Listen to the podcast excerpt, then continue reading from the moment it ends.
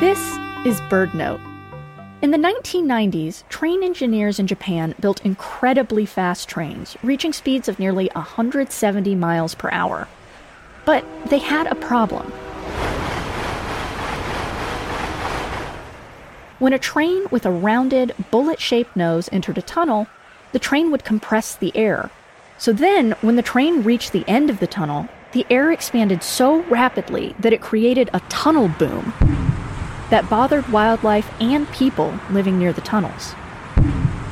But the chief engineer for the West Japan Railway Company was a birder, and he'd seen kingfishers dive into the water with hardly a splash.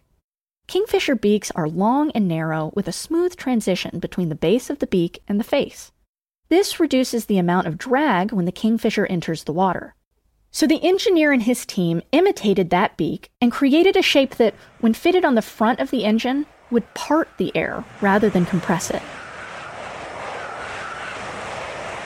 This subtle change made the trains quieter, faster, and more energy efficient. So trains in Japan now operate at beak performance. Solving problems by modeling after nature is known as biomimicry. Sometimes the best solution is right there in front of us, if only we're willing to look for it. For BirdNote, I'm Ariana Remmel.